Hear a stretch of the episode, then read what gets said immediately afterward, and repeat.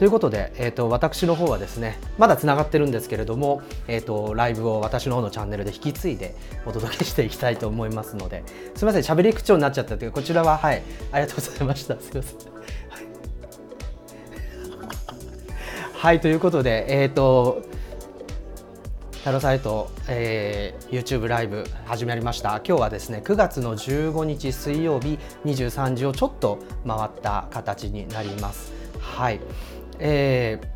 ー、はいえーとまあ、今日はですね、えー、ぜひですねアップルイベントの、えーアップルイベントの振り返りということで、はい、お届けしていきたいと思いますので、あの、えっと、ちょっとね、まだ耳にガジェタッチが残っちゃっててですね、あの、ずっとなんかブツブツブツブツいろいろ言われてるので、あ、終わりました。はい。ということで、えっ、と、始めていきたいと思いますので、よろしくお願いいたします。そうなんですよ。今までは実は iPad Pro 2021年モデルのセンターステージでやってたんですけれども、やっぱね、M1 の ISP すごいですね。全然カメラの画質違うっていうのがあるので、まあ、ズームを通してっていうのもあったんですけれどもだからやっぱりこう iMac ってカメラなんだなっていう感じがいたしますね。はい、えー、どうぞ、えー、よろしくお願いいたします。さあ、えっと今日はですね、えー、先ほども申し上げた通りですね、えー、9月14日日本時間9月15日午前2時からのアップルイベント California Streaming こちらの振り返りをやっていきたいということなんですけれどもね、あの柚木ひろみさんガジェタッチから来ましたありがとうございます。えっ、ー、とああの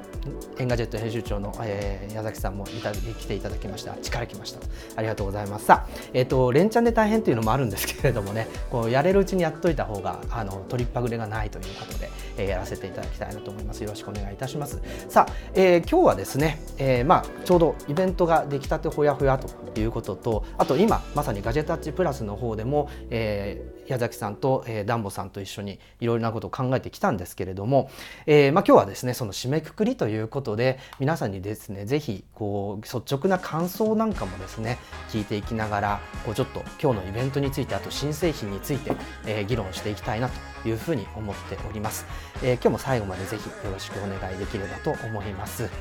はい。ということで、えー、こちらの、えー、レディオトラサイトのポッドキャストはですね、えー、有料マガジンアップルノートの購読者の皆様と YouTube でご覧の皆様の提供でお届けいたします。さあ、えー、ではですね今日の振り返りということでちょっとですね、えー、イベントの方を振り返っていきたいなということなんですけれどもはいこちらでございますもう早速ですねアップルのウェブサイトには今日の、えー、ハイライトはこちらということで、えー、発表内容がまとめられた、えー、ページとあとイベントの再配信ですねこちらが、えー、行われているわけですけれどもあのもうすごく、えーと、イベントの流れ通りにご紹介するとまず、えー、こちら iPad ですねえー、この A13 Bionic チップを搭載して、えー、やっぱりねガチタッチプラスでも言ったんですけれどもセンターフレームに対応したあつまり被写体をこうインカメラで自動的に追尾して、えー、ビデオ会議なんかでも必ず自分が真ん中に映るっていう画角をキープしてくれると。でもねあのここでいきなりまたあのブラックな話なんですけれども iPad ってこの今まさにこちらに出てるこのセットアップだとスマートキーボードだとこう画面が寝てるじゃないですか向こうに。だからで机に置くと煽りになっちゃうんですよ。煽りの映像嫌ですよね。だからこれはあのマジックキーボードがあると立てられるんですけど今度高さが足りないということで、センターステージもいいんですけれどもなんか煽らずにビデオ会議に参加できる仕組みってなんかないのかなということをちょっとですねなんかアップルさんぜひ補正入れるとかそういうのも含めて考えていただきたいなと思うんですけれどもね。この辺どうなんでしょう？はい、こんなことを気にするのは日本人ぐらいなのかな分かんないですけどね。で、えっと、価格は据え置きで3万9800円からアメリカでは329ドルですね。あと教育向けが、えー、ちょっとお安くなっていてでもちょっと値上がりしてるんでどうなんだろうという話もガジェタッチプラスでありましたけれども、えーえー、アメリカでは299ドルということになってますね。で、えっとま今回まだホームボタンが残っていて、えっと、第一世代の Apple Pencil に対応するという形なんですけれどもただスマートコネクタはついていまして、えー、旧来のスマートキーボードが利用できるという仕組みになっています。でやっぱりね A13 バイオニックにパッとこうアップグレードしているので、えーと、このセンターフレームなんかはですねおそらくこう A13 のパワーを使って機械学習処理で被写体分離をするとかっていうことになるんですけれどもそれ以外の、えー、こういうテキスト認識であるとか音声認識であるとかいろいろな機械学習方面というのもやっぱり強くなっているのでやっぱりこのカメラの性能と、えー、機械学習のパワーっていうものがやっぱり iPad ならではだと。Chromebook や Android に比べてそういった付加価値が高いタブレットなんだっていうことをですねもっとマーケティング的に使い伝えていきたいと思うんですけれどもだったらやっぱりニューラルエンジンバリバリ活かしてめちゃめちゃすごい教育アプリみたいなものが出てきてほしいと思うのはおそらく Apple さんも思ってるんじゃないかななんていうふうに思っています。はい、でもこう毎回ね気候変動の逆転とかっていうこうノートがあるんですけどもこういうなんかかっこいいノートをまとめる機会ってなかなかないですよね。なんかポスターセッションとかするのはいいんですけれどもなんかこうこういうのをまとめて例えばクラスの大きなスクリーンに映してプレゼンするみたいなこの一枚絵のプレゼンみたいなのもなんかこの iPad のペンだと手軽にできるのかななんて思っていて、まあ、そういうスタイルもあの想定されてるのかななんていうふうに思うんですけれども。あとやっぱりこう iOS15 になってこういろいろなこう共有機能フェイスタイムをしながら何かするっていう機能がどんどん追加されているのでこの辺りが教育アプリにどんどん対応していくとするとやっぱりすごく価値のあるあのものになっていくんじゃないかなと思います。だから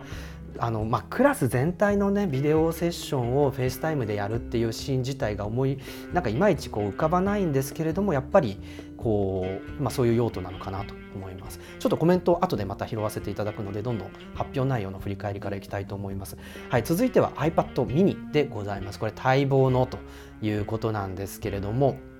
えー、8.3インチに画面サイズが拡大されて新しいデザイン iPad Air、iPad Pro と同じデザインになったというのが今回の、えー、アップグレードですよね。で、えーと、やっぱり手のひらサイズなのでこう電子書籍や漫画であるとかあるいはそういうゲームであるとかっていうのはよりこう使いやすい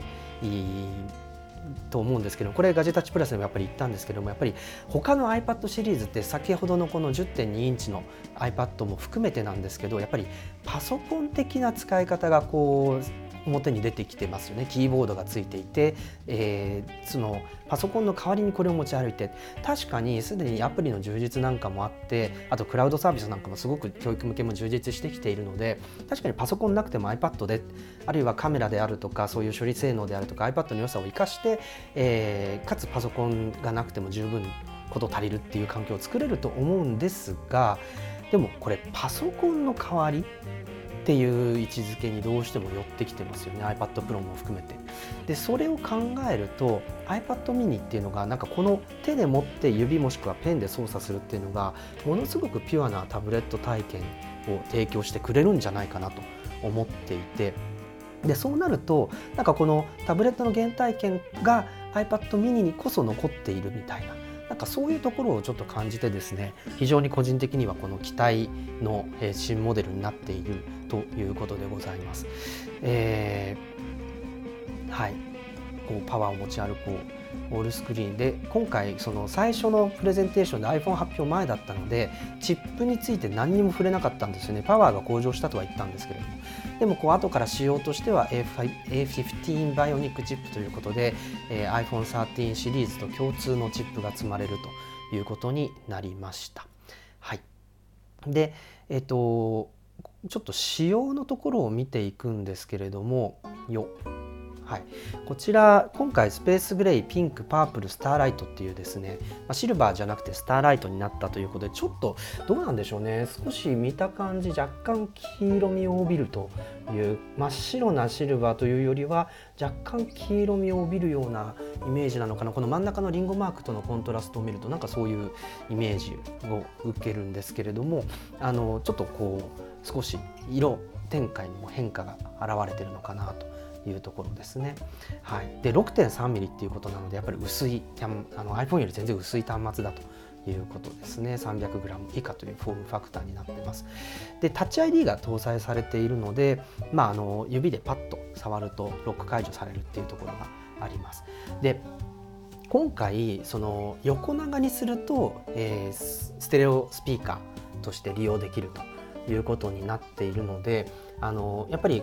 空間オーディオとか期待されるんですけれどもなんとなくこう空間オーディオは対応できないということなんですよね。空間オーディオに対応するのはやっぱりエアとかプロのこの4スピーカーモデルに対しては、えー、と空間オーディオなんですけどミニは空間オーディオではないということなんですね。ただ、まあ、パーソナルなデバイスなのでこう AirPods で電池がもうすでに両左右ともになくなってしまった AirPods なんですけれども AirPods をつけると空間オーディオがあのになるので、まあ、基本的にはパーソナルデバイスということで空こう AirPods を使って空間オーディオを楽しむっていうことになるのかなと思います。でもう一つ、えーと、ポイントになっているのは USB-C コネクタがついたっていうことですね。えー、そしてこの磁気コネクタがついてて Apple Pencil のあのセカンドバージョン第2世代が使えると。でもこれね Apple Pencil ってここにあるんですけれどもこれをカチャって、えーと、装着するとあのはみ出るんですよね iPad mini の筐体よりも。だからこうこっちの方が太いっていうところがなんか若干ですね面白いあのペンのが太いっていうところが iPad の薄さをすごく物語ってるんじゃないかなというふうに思います。はい、というのが8.3インチの、えー、iPad mini でございました。さあ続けて iPhone13 ですね。今回このカメラの配置がこう縦並びじゃなくて対角になったっていうことなんですけども、まあ、ダンボさんは、え先ほどのガジェタッチプラスではやっぱりセンサーサイズがでかくなったので縦に並べられなくなったあるいは縦に並べようとするとこのカメラの、えー、スペーサーをもっとでかくしなきゃいけないっていうことで、まあ、そうならなかったんじゃないかななんていうふうに感じられるんですけどであとパッと見てこのノッチの部分がキュッと小さくなって若干こう背が高くなっていると。いうことでトゥルデプスカメラの配置というか実装の方法も変わっているということが、えー、と見受けられます。でまあ、カメラ推しということなんですけれどもやっぱり今回の、えー、とポイントはミニの方ですよね。この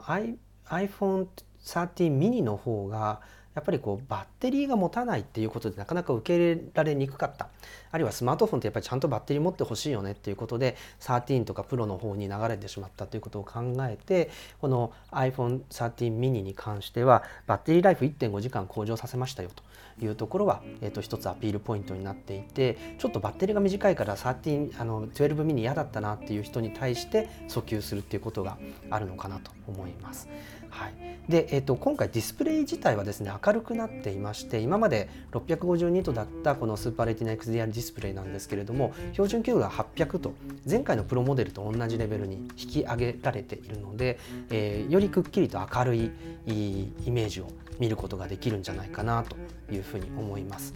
はいであとカメラですね、まあ、ちょっともうその答えは対角線という謎のキーワードになってるんですけれども、あのー、結構このレンズをこう配置を変えて、えー、この超広角カメラとより大きくなった広角カメラを収めるっていうことをやってるんですけれどもこの広角カメラに関しては iPhone12 Pro Max のに搭載されていたセンサーシフト式の、えー、大きなセンサーのカメラのアップデート版ということになってているのであのこちらはやはりあのなんだろうこう手ブレ補正が思いっきり効いたビデオ撮影っていうものが楽しめるようになると、まあ、写真もビデオも本当にこれはあの満足度高く撮れるんじゃないかなというふうに思います。そしてこのミニも含めてですけれども、えー、シネマティックモード。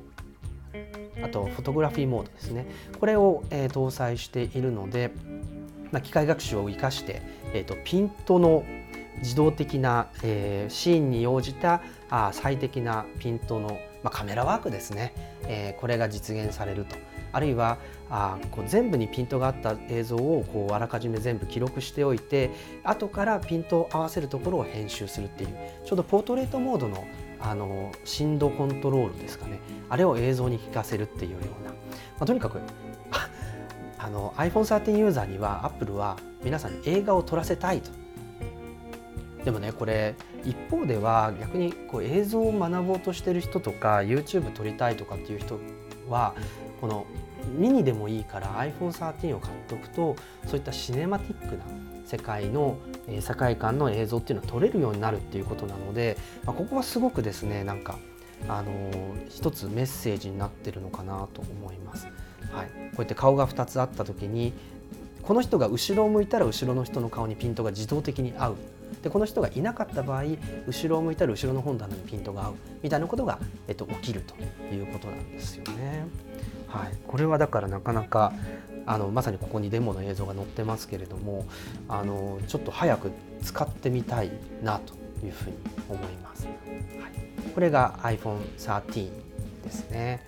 えー、これがフォトグラフィックモードの、えー、話もここに写真の話として出てくると思うんですけれども、はい、本当にねこの大きなセンサーとセンサーシフトの手ブレ補正はちょうどですね夕暮れの暗がりになったぐらいのところでの写真っていうのが格段に良くなるので是非これは手に取ってみた時に試してほしいなと思います。はい、そして、えー、最後に発表されたのはこちらの13 Pro ですね。iPhone13 Pro でこちらはあのー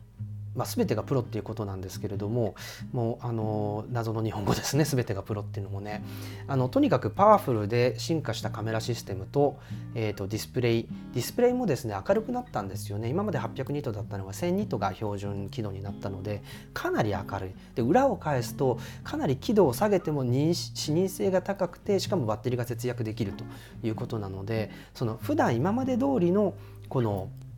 あの輝度で見るとしたらバッテリー時間って多分体感レベルで長くなるんじゃないかなってちょっと期待しちゃったりしてるんですけれども。はい、6.7インチと6.1インチっていうフォームファクターは全く一緒でございます。で今回この超広角カメラに対して、えー、オートフォーカスとあとマクロモードっていうのがプロモデルには入ったと。いうことなんですね。なので、えー、まあ、超広角でもそのそれこそどれくらい効くのかちょっと分かんないですけど、えー、それこそアクションカメラみたいな映像を撮る時にもある程度手ブレ補正の効いた状態で超広角の映像写真みたいなものが抑えられるというのはすごくちょっと期待ですね。あとは2センチまで寄れるこれくらいですか2センチ。iPhone がここにあって被写体がここにあってこれでちゃんとピントが合うっていうのがマクロモードですのですごい苔とか虫とかね、あのそういうのを撮るの好きなんですけれどもあとくあの霧雨が降ってる時の蜘蛛の巣についた水滴とかね。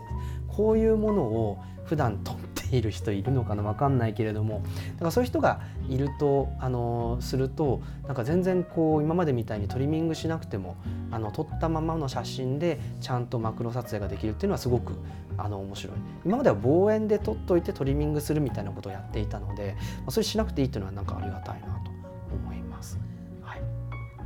で、えー、映像に関して言うと去年は写真のローデータの写真というのが撮れるようになったんですけれども今年は映像のローデータみたいなプロレゾですね。これが撮影できるということです。で、えっ、ー、とただ 128GB の一番下の容量のモデルに関しては、えっ、ー、と 4K のプロレゾ映像は撮れないと。すぐいっぱいになっちゃいますから。だから、えー、まああの1080あのフル HD ですね。フル HD30 フレームの、えー、まあなんていうかあのプロレス映像が、えー、一番下のモデルでは撮れますよということです。はい、ただあの iPhone 自体にはプロレゾ今回 A15 バイオニックにはプロレゾの、えー、ビデオエン、えー、アクセラレーターも入っているし入っているそうなんですよ。入っているしあのなんかね A15 の解説がいまいち弱いんですけれども当然その去年から入っているようなあの High Efficiency Video Codec ですね HEVC のコーデックも入っているのでまああの本当にどちらの映像も素早く処理してくれるんですけれどもやっぱり iPhone で映像を撮る時ってあのどちらかというとこの高効率っていう日本語になってますけど HEVC の映像だと 4K24 フレームの映像でも 135MB ぐらいで済むんですね1分間。だからこれで撮っといて編集して切り出してってやった方がなんかフル HD の映像だったら超コンパクトな容量で超高画質の作品が撮れるっていうことになるんじゃないかなと思うのでなんかこの辺りは少しこうなんかあのプロレゾと使い分けより多分その HEVC で撮っていった方がスマホらしい軽快な映像の取り回しができるんじゃないかなと思います。でもプロレスの映像が撮れるっていうことなので今回1テラの容量が追加されています。1テラバイトのデータをどうやってパソコンにライトニングで転送しようかってすごく頭を抱えるんですけれども、まあ、そこはあまり考えられてないのかなというふうに思ったりしております。まあ、こういうねマクロ撮影で、えー、ビデオも撮れるということなのですけれどもまやっぱり真ん中付近にちゃんとピントがあって周辺はこうレンズの特性上ボケるみたいななんかそういう感じになるのかなという感じですね。はい、これあのキーボードのマクロスロー撮影を撮りたいって思ったのはこのピアノの映像を見たからなんですけれどもね、はい、いやこれキーボードでめっちゃやりたいわみたいな。でまあ夜の話とかこうやっぱりこう望遠にも超広角にも手ブレ補正が入っているので暗所の性能っていうのはやっぱりより良くなっているんじゃないかなと思いますね。はい、というふうにカメラ推しなんですけれどもあのということで、えー、いろいろな機能に関して、えー、ググッとですね、えー、レビューをしてきましたけれども、えーまあ、どうでしょうね。ちょっと価格の話とか流通の話とかその辺はあのさておいてどうでしょう。皆さん今回一番気になったあの製品とか機能とかどうどの辺が一番気になってるのかなというのをぜひコメントの方でいただいていければなというふうに思います。はい、ということで、えー、ちょっとコメントの方をさすあの見ていきたいなと思うんですけれども、えーと、コメント一番乗りはですねザ・ターさんですね。どうもこんばんは。ありがとうございます。あと佐藤さんどうもお世話になっております。こんばんは。ということで iPad mini の購入を検討中ですということですね。はい。あとは、えー池田さんどうも着席ということでありがとうございます。そして中村拓也さんこんばんは。移ってきました。ありがとうございます。あとハリネズミさんもスタンバイ OK と。あの森さんドンと来ました。ありがとうございます。あとベータさんね、えー、ありがとうございます。いらっしゃいませ。あと竹龍のさんも移動してきました。ありがとうございます、えー、そして吉田さん。iPad mini は機能面機能と画質画面性能が格段に良くなりサイズ的にもドローン撮影の際のモニタースクリーンとして活用してみたいと感じています。そうですね。確かにモニタースクリーンとか手元のディスプレイとでしかもドローンの場合操作もできると思うのであまあ操作はさすがにこういうあのリモコンでやるのかな。でもなんかこう手元に置くスクリーンっていうのですごくあの iPad mini のサイズっていいなと思いますしその画質が向上したっていうのもすごくいいなと思うんですけどなんか1個僕結構ねびっくりというかあのキーノート中の映像でなんか1個気になった使い方としてあのセンターフレームに対応しているのでビデオ会議にあのこう参加する時にこのスマートフォリオこれですねこのここにここについてるスマートフォリオで iPad mini を立ててカメラを上にして立ててビデオ会議に参加するっていう風景があのちょうどキーノートの映像の中に入ってきたんですよね。であこうすると確かに机からある程度の高さでカメラがキープされてそのあんまり煽りになりづらい形で映像が映るなと思うとなるほどこれはあのなかなかいいんじゃないかとあのすごくですねこう自然なより自然なこうセンターフレームの映像になるんじゃないかななんていうふうに思ってやっぱり iPad の場合まっすぐどうやって立ててビデオ会議に参加するか映像を撮るのかみたいなところがなんかすごくやっぱりポイントになると思うのでなんかそこはなんかちょっとかんアクセサリー含めて考えてほしいあるいは考えたい部分だななんていうふうに思います。はい、ありがとうございます。そして IH チャンネルさんもいらっしゃいます。ありがとうございます。あと、岡本さんもいいのをして入室しました。ありがとうございます。あ、ぜひですね、チャンネル登録と、えっ、ー、と、高評価の方もぜひよろしくお願いいたしますよ。はい、ホーシーさん、期待をありがとうございます。あと、ケンチオブザワールドさんも移動ありがとうございました。えー、そして、うん、させ、あ、させ姫、あ、させひまさん、ごめんなさい、えー。遅刻せずに来ました。ありがとうございます。ちょっとこっちが始まるの遅刻しちゃってるんですけれどもね。はい。あと、えー、コネクタイトさん、えー、着席移動ありがとうございます。あと、ミネさんもどうもありがとうございます。休憩なしとは大丈夫。いや、休憩したら寝ちゃいますから、今日はね。はい、寝ないように言って聞きたいと思うんですけれども。えー、っと、あとは、あ浜地屋さん、こんばんは。あちらから来ました。ありがとうございます。えー、っと、ペングインさんも移動完了ありがとうございます。のんたさん、連中の大変ですね。いや、だから、寝ちゃうと寝ちゃうので、ね、休んじゃうと寝ちゃうので、はい、ありがとうございます。あと、池田さん、構図がしっかりしてますね。あの、実は、えー、そうなんですよ。えっと、先ほどの、えっと、Zoom で参加していたガジェタッチプラスは iPad で参加していても iPad の生のカメラでそのまま参加してたんですけれども今回はうんふんっていうですねまあ何ていうかビデオプレゼンテーション用の合成アプリを使っていますので、えっと、こう自分のサイズもぐっと縮めてこう肩にですねこう映像があのこういうふうにブラウザの映像が出せるっていう合成を仕掛けておりますけれどもね。なんかこのあのスタイルで前のあのインテル iMac でもやってたんですけれどもやっぱり M1 のカメラ M1iMac のカメラが良すぎてですねあのなんかこっちの方が下手に一眼レフとか立てるよりいいんじゃないかと、まあ、そんな話を先週の配信でもあのドリキンさんフラッと遊びに来てくれたドリキンさんとしてたんですけれどもね。はい。えーそう煽りは MacBook でも一緒ですね。そうなんですよ。池田さんも煽るのよくない。あのだから iMac の場合結構上にこのちょうど視点よりやや上ぐらいにカメラが設置されてて実は iMac のカメラって少し下に向いてるんですよ。だから本当にちょっとですよ。だからえっと、まっすぐ画面を立てても、えっと、あまり煽りになったりなんかちょっと画面が外れこう画角が外れちゃったりしないということなんですけれどもやっぱりね iPad、MacBook などのポータブルデバイスはどうしてもですねこうディスプレイにちょうどそのカメラがついてるので見やすくするためには机に置くとこう斜めになる。奥奥側に倒れるので、まあ、そうすると煽るっていうのはなんかちょっとありますよね。はい、えー iPad mini 6こそジョブズが施行したタブレットに近いんじゃないですかね。そうなんですよね。やっぱりタブレットらしいタブレットだなというふうに思ったりしておりました。はい斉藤さん、えー、斉藤さんありがとうございます。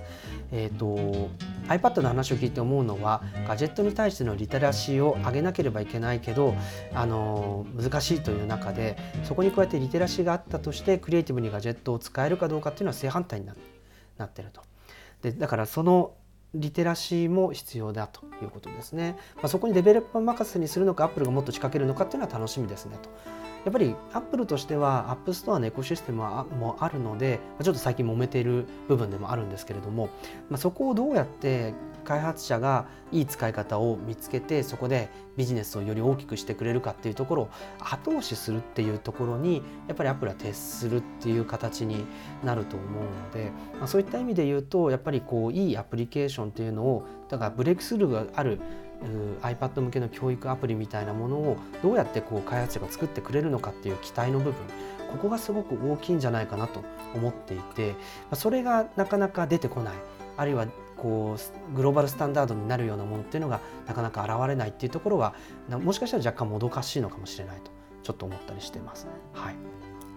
え、一方で峰さん、えーと、今回のスターライトですね。新しい色なんですけれども、ま、シャンパンゴールドと見えなくもないもしかしたらちょっと今今日黄色い照明と白い照明の合わせ技なんですけれどもこの黄色が強い環境この何て言うんですかね電球色ですかね電球色の環境だともしかしたらその峰さんがおっしゃる通りスターライトの色ってシャンパンゴールドっぽくなるのかなという感じもしますけれどもね池田さんトゥルトーンが働いてるとイエローがかぶるとかなんかそういうことになるんじゃないかなということですね。はい。ジョナミさん、早速見に買われたのかな？パープルを買いましたということで、本当にこのアルミの淡いパープルの色って綺麗ですよね。でもなんか iPhone12 からこの紫色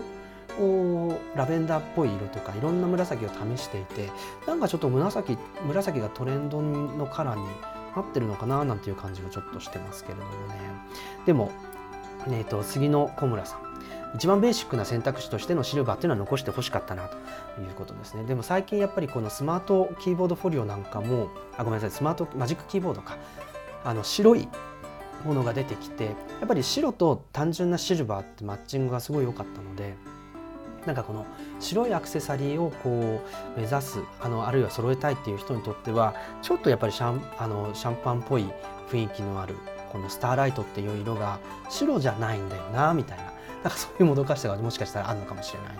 というところですよね。洋平さん、えー、タイプ C は嬉しいし iPhone にも実実装してほしい。そうですねだから iPhone には iPhone のエコシステムがあってでも個人的にはライトニングなくなっちゃうんじゃないかなってちょっと思っていてこう充電がこれだけライあのマグセーフでできるようになっていくと多分マグセーフ側にぐっと寄せてしまってしかもねマグセーフがすごいのはライトニングはライトニングしか刺さらないつまりマイクロ USB とかミニあの USB とかあるいは USB-C って刺さらないんですけれどもあの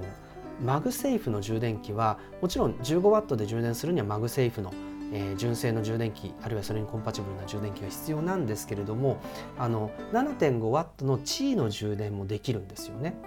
だからこれは実は互換性がきちんと保たれているワイヤレス充電手段になっているのであの筋としては実はこのライトニングよりいいっていう評価をすべきかもしれない。っていうのはあのやっぱり欧州の方でこの携帯電話の充電規格っていうのを統一しろっていう動きがあってつまりすなわち USB-C に統一してライトニングみたいなこう独自規格はやめろと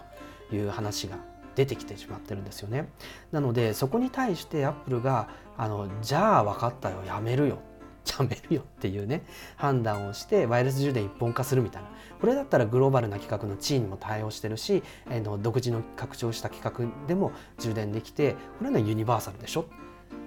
手元の Android で使っていた充電器もそのまま iPhone で使えますよ。どうですか？こっちの方がいいでしょ？っていう風なおすすめをする。とするとなんかライトニング自体をなくしちゃうんじゃないかなってちょっと心配というかあのしているんですけれども実際どうでしょうね。このマグセーフの充電器とか地位の充電器とかを使い始めたら途端になんか自分もそうなんですけどあまりこうライトニングで iPhone を充電しなくなってき、えー、たなというふうに思っていてそれこそ車の中ぐらいでしかライトニング充電しないんですよね。だから、まあ、ワイヤレス充電がこうより手軽でこうケーブルが壊れたりとか端子がなんかちょっと曇っちゃって削らなきゃとかで掃除しなきゃとかあの水が入ってしばらく充電できませんとかだかそういうことがあのワイヤレス充電にはないので、まあ、データ転送ってことを抜きにするとこうなんかワイヤレス充電にしてライトニングをやめちゃうっていうのは一つその欧州のそういった動き対策も含めてありえるのかななんていうふうにちょっと思うんですけれどもね。はいえー、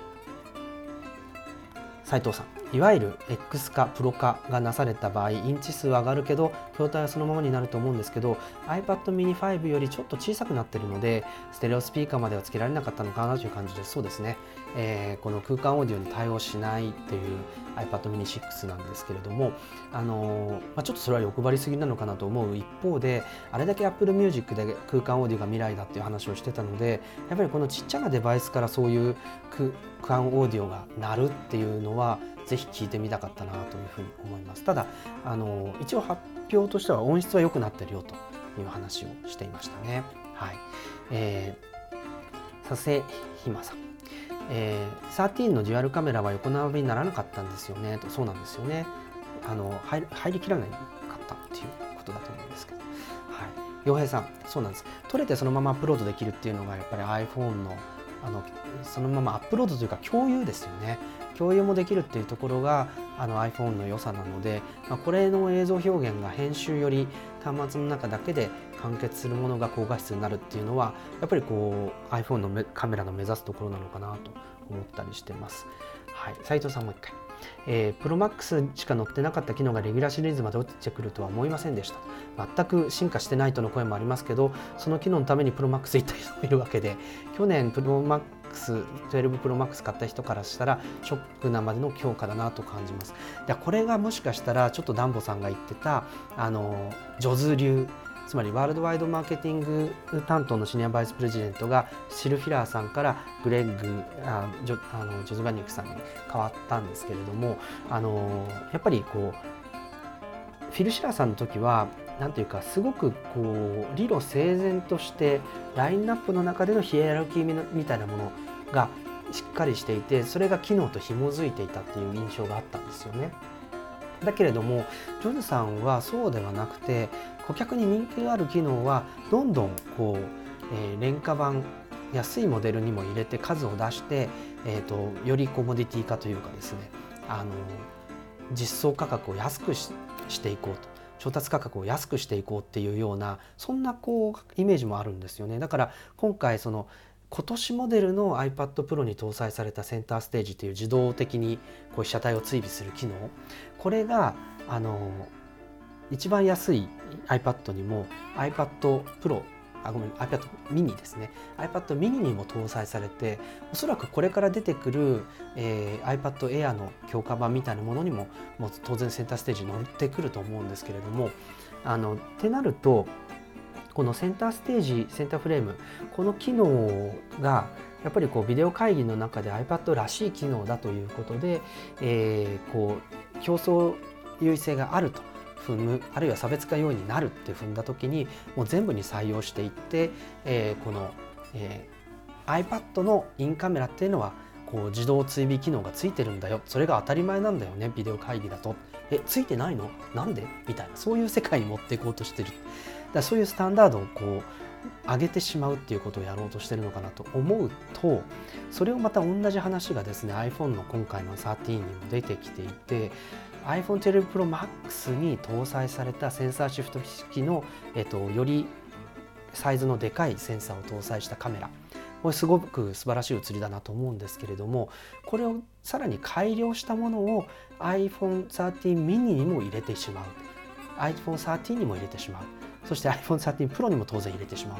というふうにして iPhone のカメラってなんかもうブレないし映像を撮ったらヌルヌル動くしこう全然こうなんか素人っぽくなくなるんですね。ガシャガシャワシャワシャカメラが動かないので。あのフレームが動かないのでね。だからそういうふうにしてなんか iPhone で撮ったビデオってなんかカメラマンちゃんとしたカメラマンが撮った映像みたいなのが簡単に撮れちゃうよね。それが iPhone のカメラだよねっていうブランドを作りに来てるのかなと。なのでなんかこう差別化要因を見つけてそこに思いっきりこうあのダッシュしていくっていうのがなんか上手流なのかなって考えるとなんかこのその前回 ProMax であの12 ProMax にしかなかった機能がこ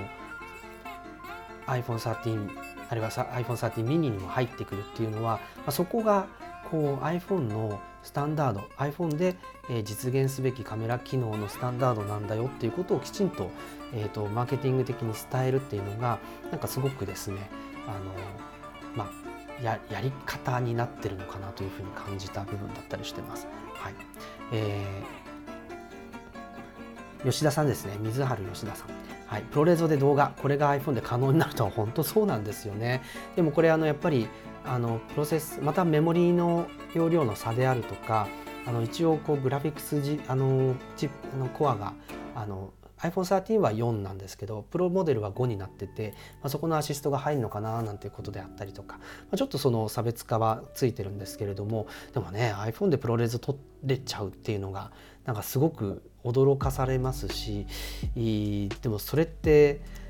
どれだけそのかなり限られたシーンで使われるんですけど逆にそれができないと実現できない映像のあの表現とかアプリとかっていうのもあると思うのでなんかそこは逆にこのプロレスが撮れるからあのちっちゃいサイズのビデオあのそこまで解像度必要としないビデオの何か高画質化であるとかその映像から文字を読み取る時にそういうモードで一回録画してそこから解析するとかなんかそういった合わせ技みたいなアプリも出てくるのかなと思うと楽しみですよね。はい、岡本さん。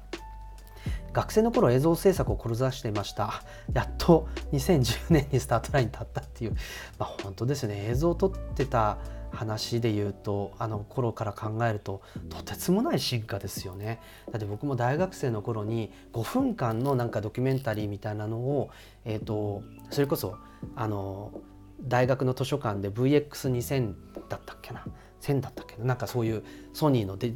あの DV に記録するカメラデジタルビデオカメラを、えー、借りてきてでそれを Mac につないで、えーと、取り込んで IEEE139 ファイアワイヤーで取り込んででプレミアでこう編集してそれでレンダリングして、えー、書き出すのに一晩そこで伏せて寝て朝起きたらあ字幕が5時があったもう一回やり直しみたいなことをですね あのビデオ編集ってそういう世界だったと思うんですけどいわゆるこれはノンリニア編集ってやつですね。よっぽど当時はリニア編集の方が早かったっていう話なんですけれどもでも今はねあの手元の M1 搭載の Mac で30分のえー、フル HD のビデオを書き出すのに3分ぐらいで済んじゃうんですよね M1 だとプレミアでも。ファイナルカットの方がもうちょっと早いんですけれどもで考えるとですねなんか本当にあの一晩めあの Mac 部屋と言われてる Mac が集まってる部屋でやるんですけれどもそこで一晩明かしたのは何一晩どころじゃないですね二晩も三晩も一つの作品作るのに明かすんですけれどもあのあれは何だったんだって本当に思いますよね。えー、はい。えーと、TYO オズオズさん。ミラーレスのフルサイズカメラ単焦点で高いレンズを買う必須が、えー、シネマ iPhone のシネマローモードでできるのはすごいですね。しかも撮った後の編集作業でフォーカスをいじれるっていうのはすごいなと思うんですけどね。えっ、ー、と奥田さん iPhone で映画撮るってすでに「シン・ゴジラ」で実績がありますよね。そうなんですよね。だからあのでもこの時よりもさらに画質が良くなってたり解像度が上がったりっていうことになるので今もう一回同じものを撮ったらまた全然違うクオリティのものになるのかもしれないなと思うんですけれども。はい。えー、岡本さん。普段の明るさ3分の1ぐらいですと iPhone12 Pro Max だから同じ明るさだとするともっとぐっとですね輝度のゲージを下げることができてつまりそれって電池食わないんじゃないのって個人的にはちょっと思うんですけれどもね。はい。えーと、奥田さん、ティム・クック体制の限り iPhone はライトニングかワイヤレス充電でしょうねと、タイプ C は絶対ない。いやだからね、このコネクタなくなるんじゃないかなってちょっと思ってるんですよね、個人的にはいつだか分かんないけど。はいえー、オズさん、プロレゾの動画までサポートすると驚くそうなんですよね。写真はローで撮ってますというのは岡本さんなんですけれどもね。はい、えっ、ー、と、あとはすごいすごいコメントあのたくさんいただいてありがとうございます。えー、斉藤さんからもう1個質問なんですけど松村さんは、えー、4K プロレスの重いデータを iPhone で編集できると思いますか？多分 Apple は Type-C にする前にた、ま、あの端子レスにすると思うんですが仮に映画を撮る場合ワンクリッ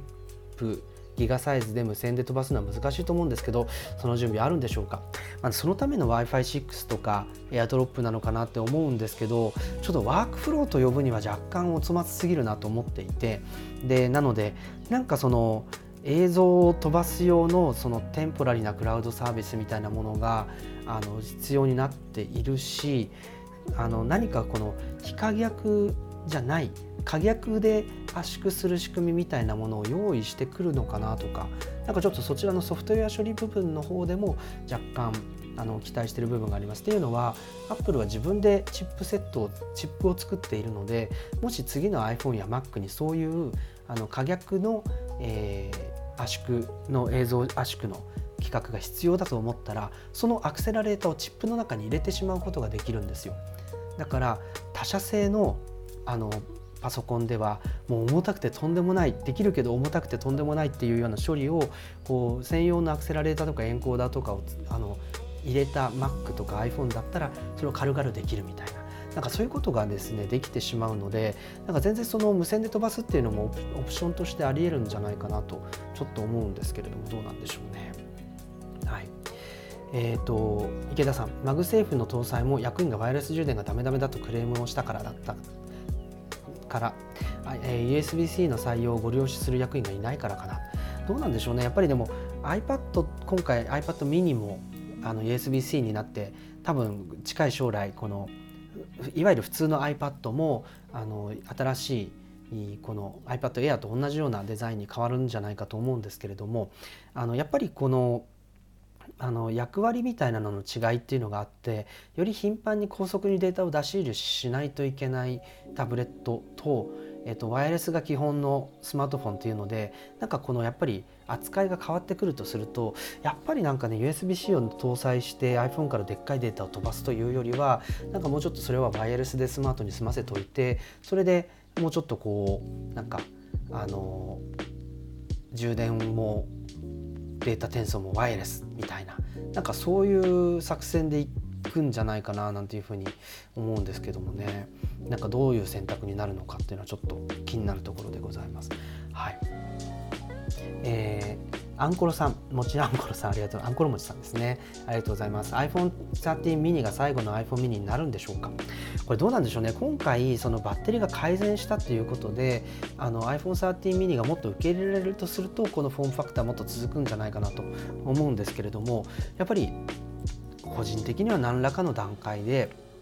その iPhone SE が 5G に対応する時にはやっぱりこのミニサイズっていうのを使うんじゃないかなってずっと思ってるとすると SE に採用されてしまうということはそのメインのラインの方には使えないことになってしまうので、まあ、その時はミニがなくなる時なのかなと思うんですよね。それが14の世代なのか15の世代なのかちょっとまだわからないんですけれども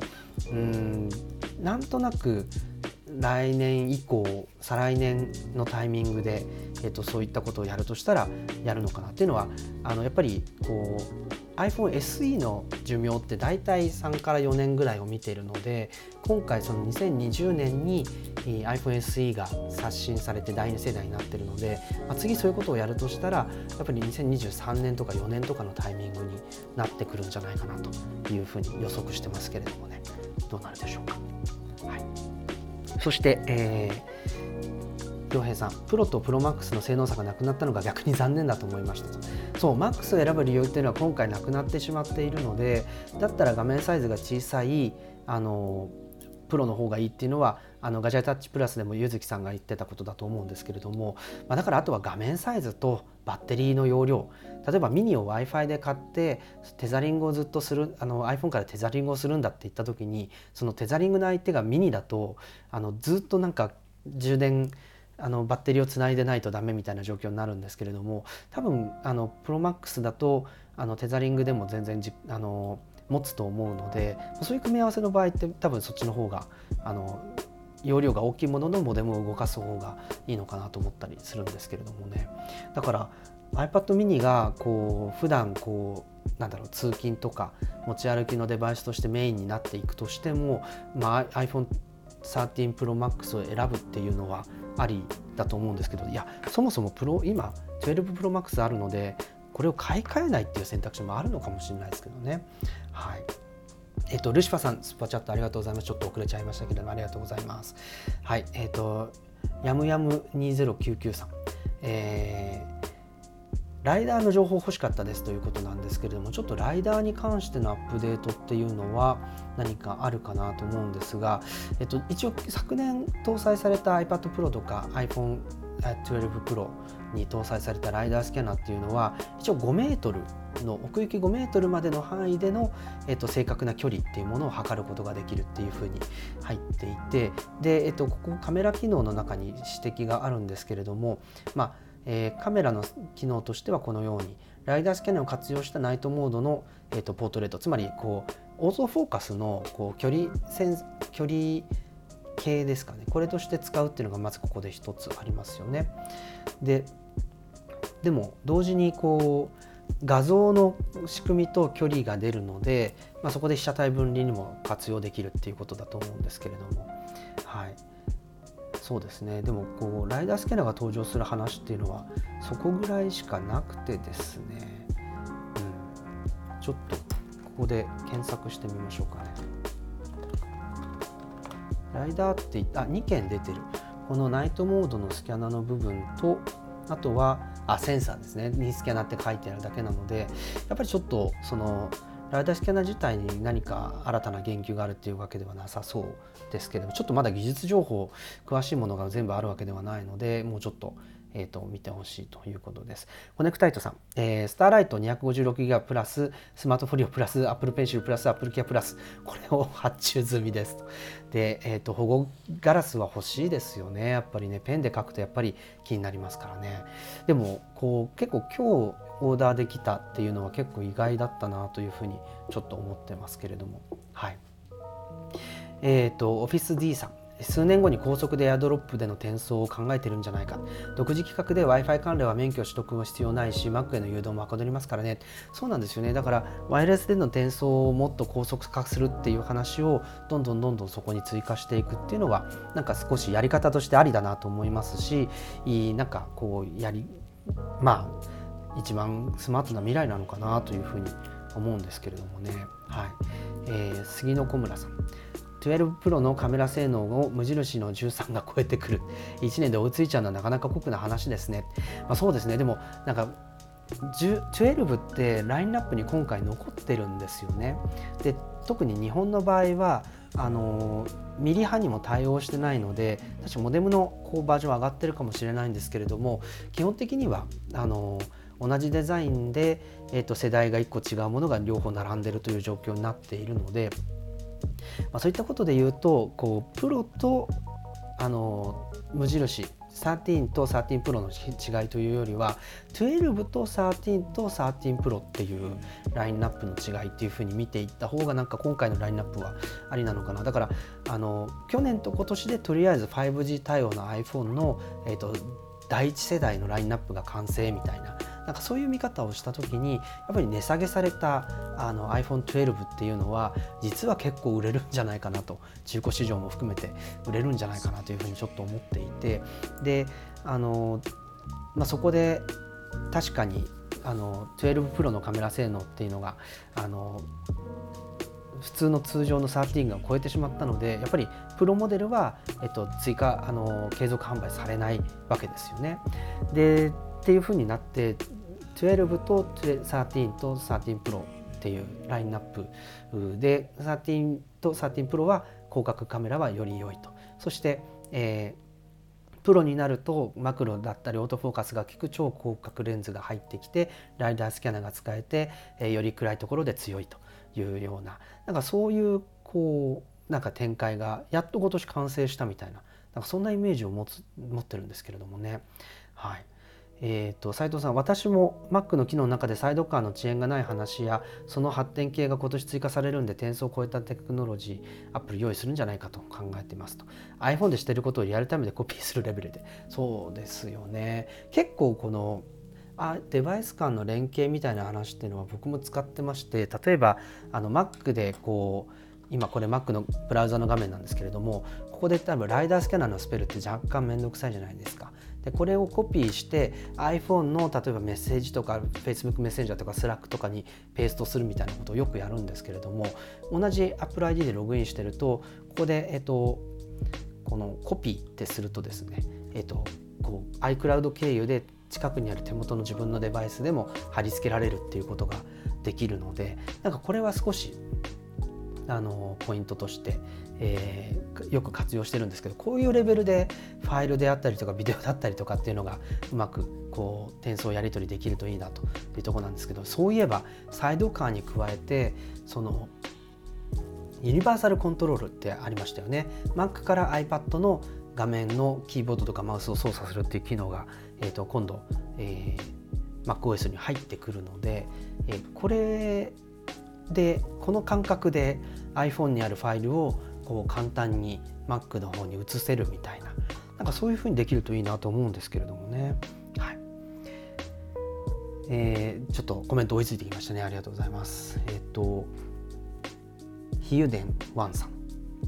でいいのかな。今回スペシャル級の iPad mini が出て春に M1iPad Pro を買った自分としては複雑な思いです。本当ですね。新製品に心を動かされてその都度買ってたら沼ですよね。いや本当そうなんですけれどもでもやっぱり結構用途違いますよね。あの iPad Pro 先ほども言ったように iPad Pro ってどっちかっていうと 5G につながるこうなんだろうペンも対応したあキーボードも使えるパソコンまではいかないパソコンとタブレットの中間的な。でも結構仕事はできるしコミュニケーションのメールとかチャットとかも普通にできるしビデオ編集もめっぽう早いみたいな。なんかちょっと今までのコンピューターの概念にうまく位置づけられないけれどもなんか確実にこう未来のコンピューターあ電池も持つしメディアも楽しめるしっていうなんかそういうあの満足いくデバイスっていうのがなんか iPad Pro M1 の iPad Pro だったんですけれどもなんかそれに対してよりこうなんか仕事っていうイメージが iPad Pro には強いんですね個人的にですけど。だけど iPad mini はこうやっぱり手元の紙とペンの感覚により近いなっていうふうに思っていてあのついついねこれもね廃盤になっちゃったビッグのボールペンなんですけどもうこれとあの例えばモレスキンのノートとかっていうのが手元に必ずあるみたいな生活をずっと続けてたんですけどこれがもう Apple Pencil と,、えーと、その iPad mini に変わる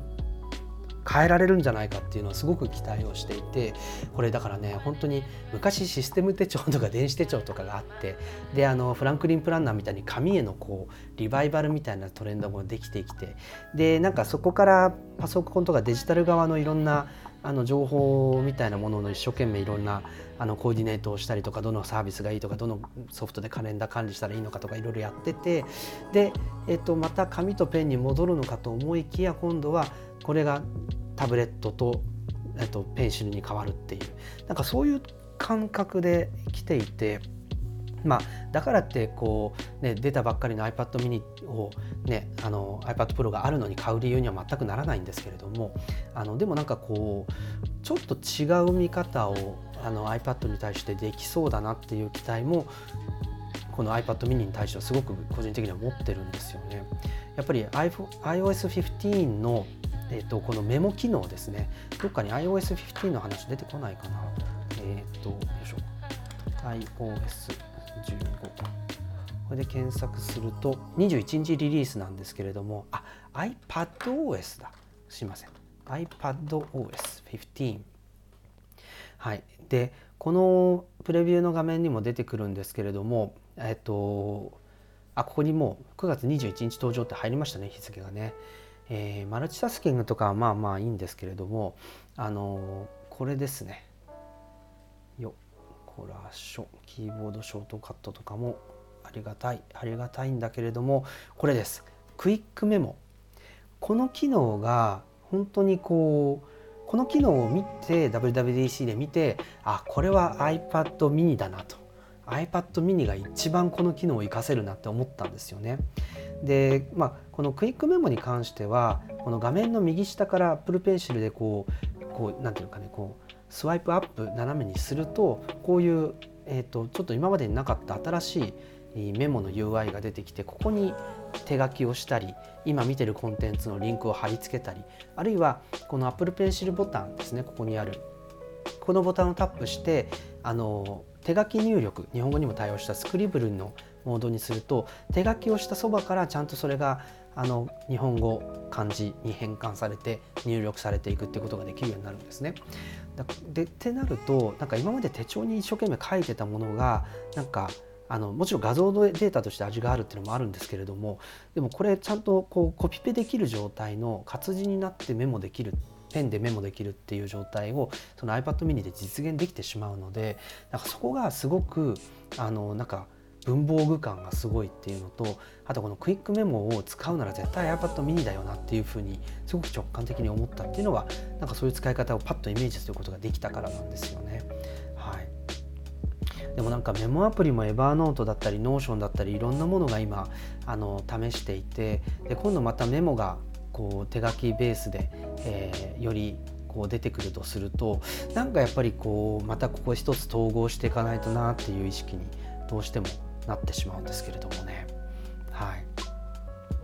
これ結構便利でブラウザとかを見ていてもこうなぞってですあのなぞっておいてそこをクイックメモに放り込むと引用リンクからの引用みたいなのを作ることができてでそれをさらに、えーと、メモアプリで編集していろんなことをこうあの追記して共有してっていうことができるので、まあ、やっぱりすごくですねこのメモアプリの進化っていうのはあの著しいんですけどここにやっぱり iPad mini っていうデバイスと組み合わせっていうのはすごくこう理にかなってるなというふうに思うんですけれどもね。はい。どうでしょうか。iPad15 と iPad mini の組み合わせこれはかなりあのかなりスイートスポットついてくるんじゃないかと期待してます。はい。えっ、とあでもねあの峰さんもあの M1iPad Pro 12.9インチと iPad mini あのミニ6ですと。いうふうにですねあこのでかい iPad と、えー、iPad mini は共存させますよっていう話でやっぱそうそういう意味では別物として活用できるのかなっていうことですけれどもね。虎之助さん散々 5G につながらないと揶揄されてきた Apple も徐々につながる端末増えてきてましたね今回の iPad mini に関しても、えっと、ちゃんと 5G 対応とミリ波には対応しないんですけれども 5G に対応するということなので、えー、まああのまあ、日本では 4G かなと思うんですけどあの、ね、トランスケさんは海外にいらっしゃるのかな？ということなのでアメリカとかは本当に 5G の恩恵バリバリ感じられると思いますしその日本よりもより届く 5G の周波数帯の電波が使うことができるので、まあ、そこはすごくやっぱりあのメリット大きいんじゃないかということでございます。はいえーと、斉藤さんここの人たちには響かないですけど安いアップル製品を狙うのが一番だなと感じていて、えー、去年も iPad Pro 買ったから、えー、買ったら Air4 が出たし、えー、MacBook Air2 回出ちゃうしと本当ですね iPad Air 本当にひどいなと思うんですけど、えー、高い製品を買うと Apple は裏切ってくるので、えーと、軽く広いメーカーですよねと。あのでもなんか結構アップル高い高いって言われるんですけれどもそのなんかちょっと12年前に15万だったものがいきなり12万とか11万とかに下がるって提供されるあるいはもっと安い価格で提供されるってことが割としょっちゅうあるなっていうふうに私も感じてました。なのでいつその性能を使いたいかにプレミアムを払っていくっていう形になるのでやっぱりこうアーリーアダプターのこう勢いのあるあのそそういう勢いで来てくれる人はやっぱり高いお金を払って最新のものを使うし、えっと、それがあのどんどんこう経年半年とか1年とかっていう単位でどんどんこう次のグレード下のグレードにどんどん波及していく、まあ、そうやってこう開発費を回収しながら利益を上げていくっていう構造にはなってるっていうのもよくガジェタッチプラスなんかでも言ってる話だと思うんですけれどもね。はい、千秋さん、えーと、クイックメモ Wii っていうことでぜひ体験したいと思います。これを機にペンシルデビューしたいと思います。そうなんですね。ペンシルでクイックメモっていうのは本当にいいマッチングだなというふうにあの iPadOS15 を使ってても思ったのでこれはぜひあの試してみてああなるほど。これが iPad mini と相性いいってことなのねっていうのをちょっと感じてもらえると面白いなと思ったりしてますけれども。はい。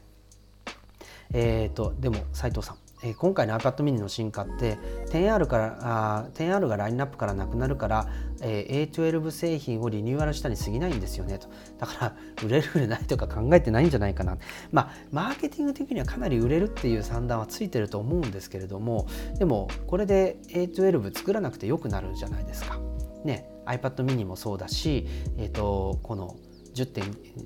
9インチの iPad も A12 をやってたんですけどそれがなくなるのでもう A12 作らなくてよくなるっていうのは確かにおっしゃる通りですよねやっぱり半導体不足もあるのでどんどんどんどんこう古い半導体のレーンを開けていかないといけないっていう事情も、まあ、見え隠れするんじゃないかという話でございます。洋平さん、そう手頃にメモできるのいいですよねと。あとはあのヤムヤムさん、あの来年あたり iPad は全て M1 になるんでしょうか？いやならないと思いますけどね。えー、A15 にとか A14 にジャンプするのかでもちょっと1年こう A13 のまま置いといてで A15 にこうバージョンアップするのかとかなんかそういう感じでそのやっぱりチップの供給っていうのを常に意識し始めると斉藤さんの今のご指摘のようにどれだけそのあの少ないそれこそね製品の SKU はバンバン増やすんですけどそのアップルシリコンのライン数はどんどん減らす方向に持っていかないといけないということでだから A8 を搭載していたホームポットがなくなるっていうのも納得なんですよね。だってホームポット作り続けてる限り A8 作らなきゃいけなかったわけですよね。A8 って本当いつの話よって話でもう全然だからあの Apple TV の方の A 点もどんどんやめたいはずですですしあの、まあ、そういうところを考えるとこうね下のチップだから安いっていう話でもなくなってくるので、まあ、順繰りにこうバージョンアップして性能を高めていくっていうことになっていくんじゃないかなというふうに思うんですけどいきなりこう単なる iPad が M1 っていうのもなかなかすごい話ですよね。ちょっと難しそうかなと思うんですけれどもね。でもその LINE をあの開けていくっていう意味で言うとこうできるだけ古いプロセッサーを作らないようにしていくっていう話で M1 をいつまで作り続けるのかっていうところは分かんないですけどまあ何らかのタイミングでそういうふうにあの M1 が一番遅いプロセッサーになる時代っていうのもあの近々来るのかもしれないですよね。はい。えー、吉田さん番外ですが Apple Watch のキーボード操作ができるようになったというのは一つ可能性を感じてみたいですね。そうだすっかり忘れてましたね。Apple Watch 出ますね。 Apple Watch シリーズ7あのなんかビッグなニューフェイスっていうことで今回このディスプレイの縁まであの敷き詰める、うん、そういう、えーと、ディスプレイになるっていうことなんですけどこれですね。 Apple Watch シリーズ7えっ、とちょっとここにあのスクリーンがでかくなるっていうことであの、まあ、これがシリーズ3そしてシリーズ6シリーズ7と。やっぱりこのどんどんこう角が丸くなってそれが縁まで攻めていってという、まあ、その実装の進化を感じるんですけどどれもですねこうバンドは 42mm44mm45mm とあの全部名前は変わっても幅は同じっていうことなんで互換性が保たれてるっていうのはちょっと若干面白い。だから内部の進化なんですね。あのウェアラブルなのでむやみやたらとでかくできない。まあ時計でフェイスで 45mm ってそんなにでかい部類じゃないっていうことも あるんですけれどもただ一応こうフォームファクターが決まってて手首につける人間の手首が進化してでかくなるわけじゃないのでこのサイズは変えられないよ。じゃあ iPhone も人間の手がでかくなるわけじゃないからこんなに大型化するなよって話でもあるんですけれども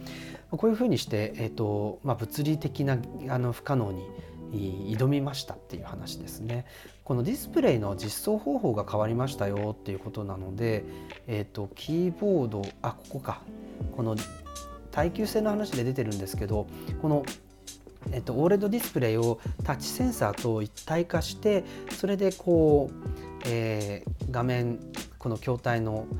エッジまでより近づけて実装することができるようになっているのとあとガラスが変わっているということでこの曲面の部分ですねこの曲面の部分にまで、えっと、画像が表示されるっていう話になってきているということなんですけれども。い、でもなんかこのアプローチに関してはとにかく今売れているので、あのまあ、ちょっとずつその進化させる何て言うんですかねこのインターフェースの部分の進化っていうのをどんどんこう加えていってちょっと違いを見せながらでも本質的なところはあまり変えずにこう進化を続けていくっていう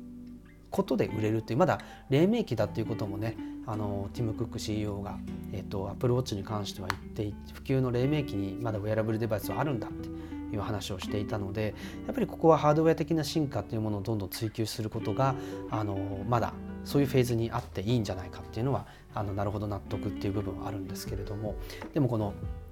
キーボードを打ちますかね。結構音声認識の精度がいいので個人的には日本語はどっちかというと音声認識の方が使いやすいんじゃないかなというふうには思っているんですけれども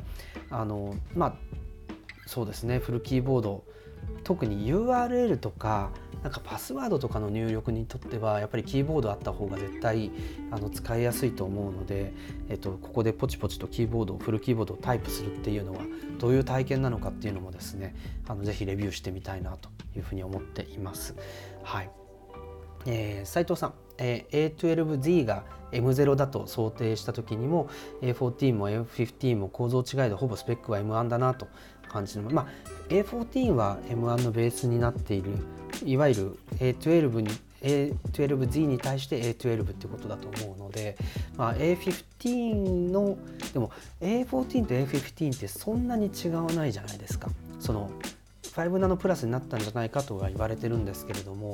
だからこう M1 の5ナノプラス版なのかもっとコア数を増やしていって、えー、なんかダブルみたいなあの形で、えーと、でっかくするのか。なんかその辺りでこ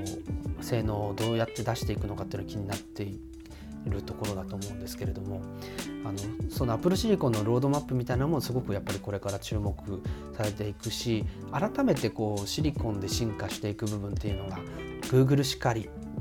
あの Facebook や Amazon しかりでなんかこうシリコンバレーのシリコンたるゆえみたいなものがリバイバルしてる感じはちょっとしてますけれどもね。はい、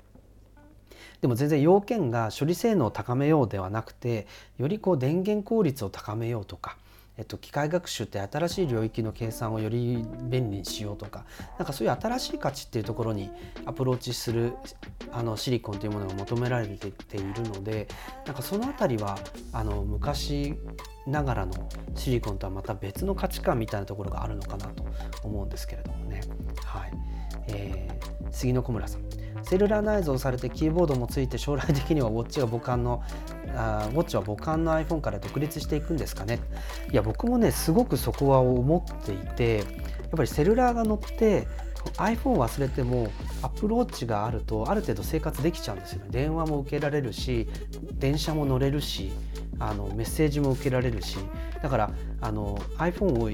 あのカバンに入れ忘れて出かけたことをセルラー契約をしているアプローチをしているとあのとりあえずそのオフィスだったり仕事場に着くまで気づかないんですよ。だって iPhone を取り出さないから音楽も別に聴けてしまうし。であの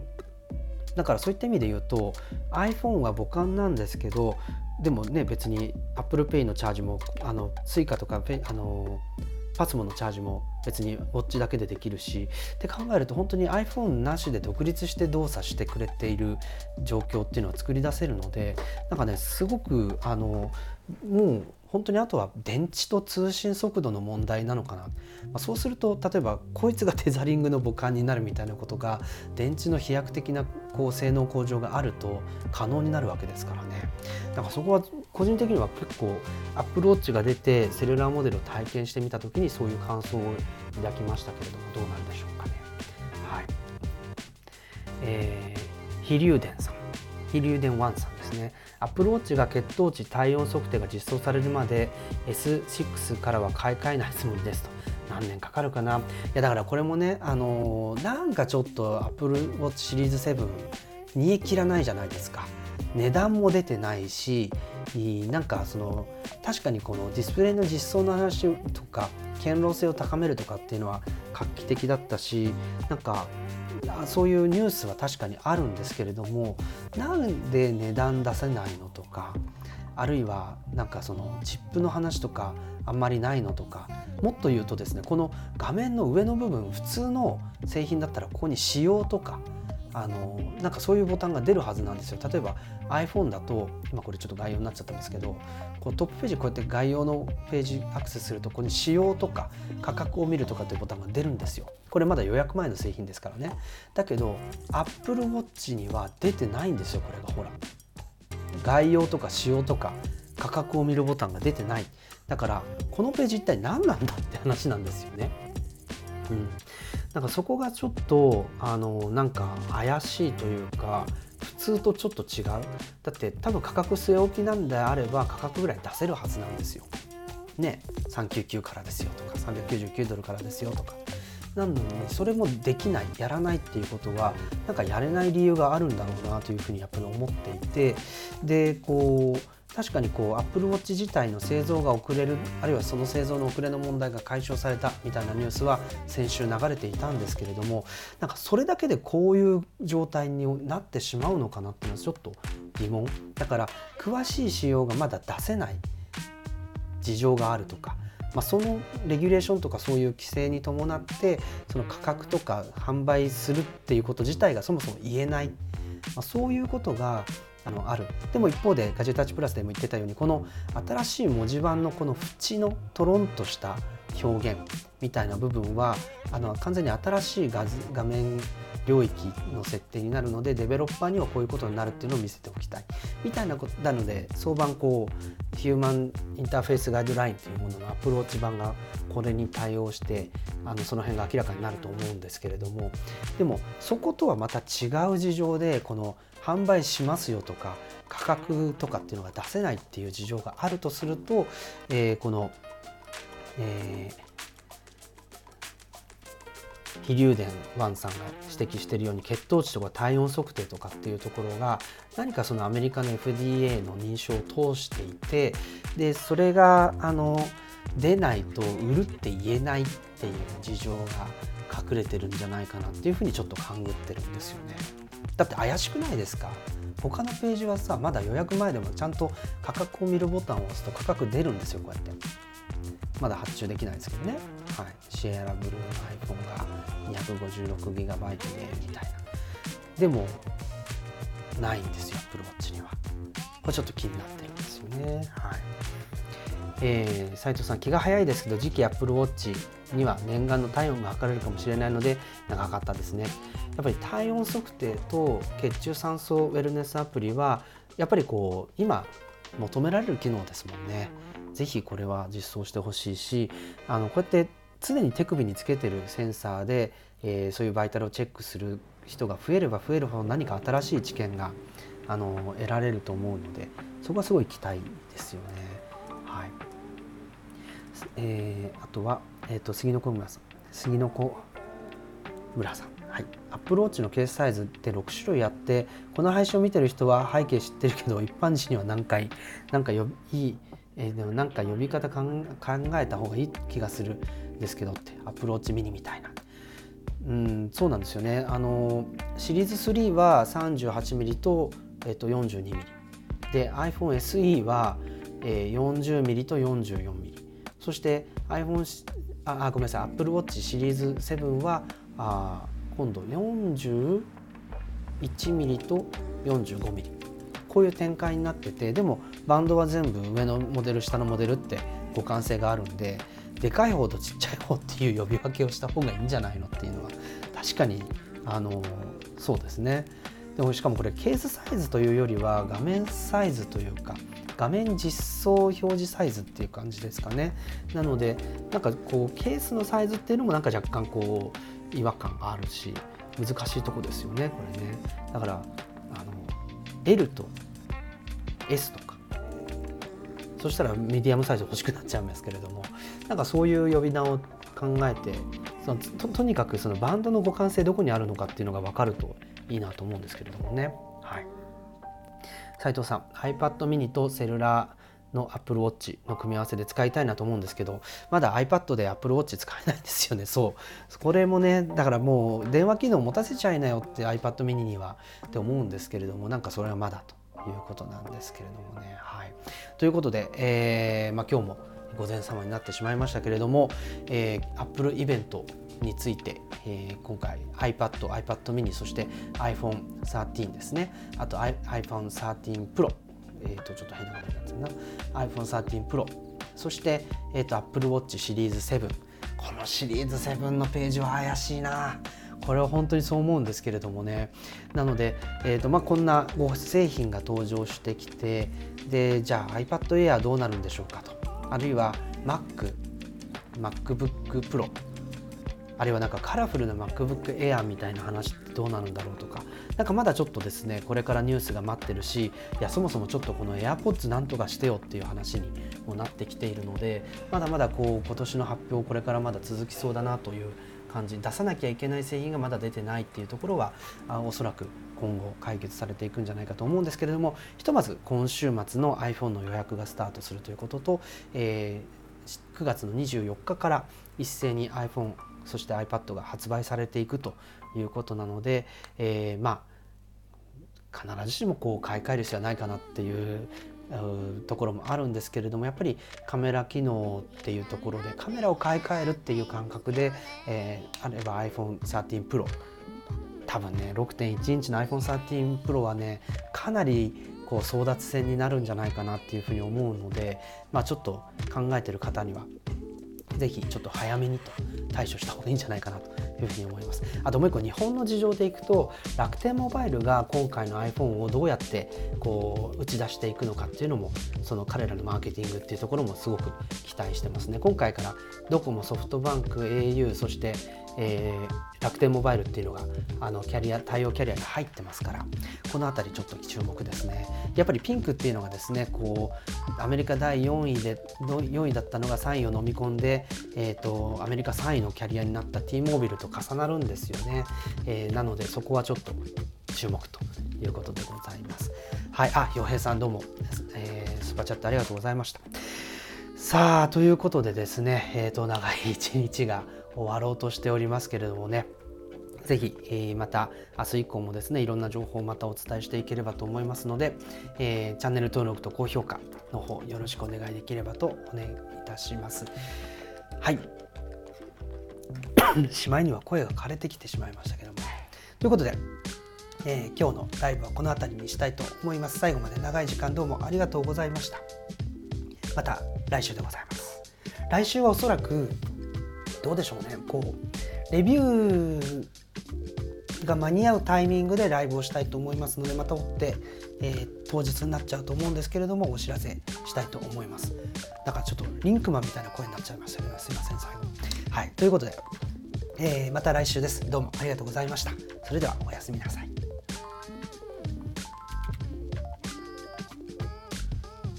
ん。